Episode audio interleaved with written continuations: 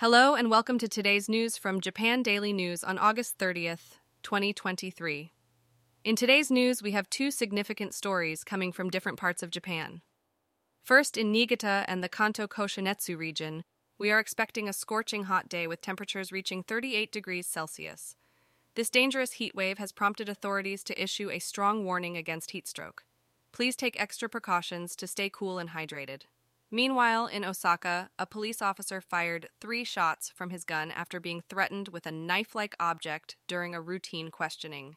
The suspect sustained injuries to his leg and was later arrested for obstructing a police officer. The incident is currently under investigation. Moving on to another news story. Today marks the 10 year anniversary of the introduction of the Special Warning System by the Japan Meteorological Agency.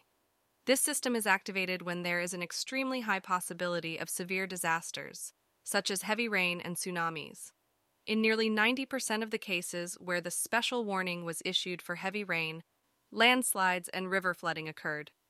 Experts emphasize the importance of not taking the absence of a special warning lightly and urge people to evacuate when necessary.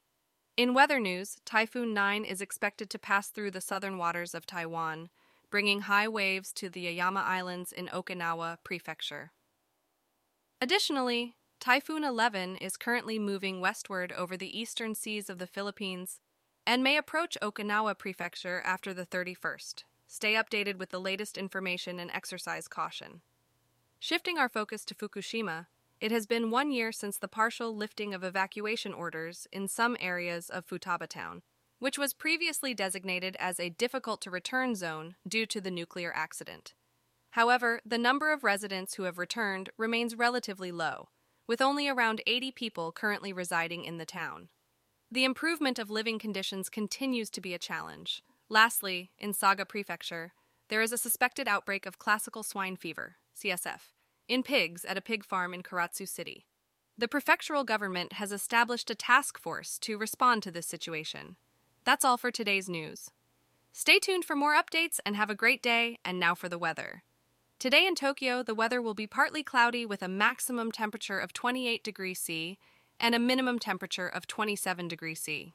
There is a 97% chance of high temperature, 40% chance of overcast, and 85% chance of dry weather.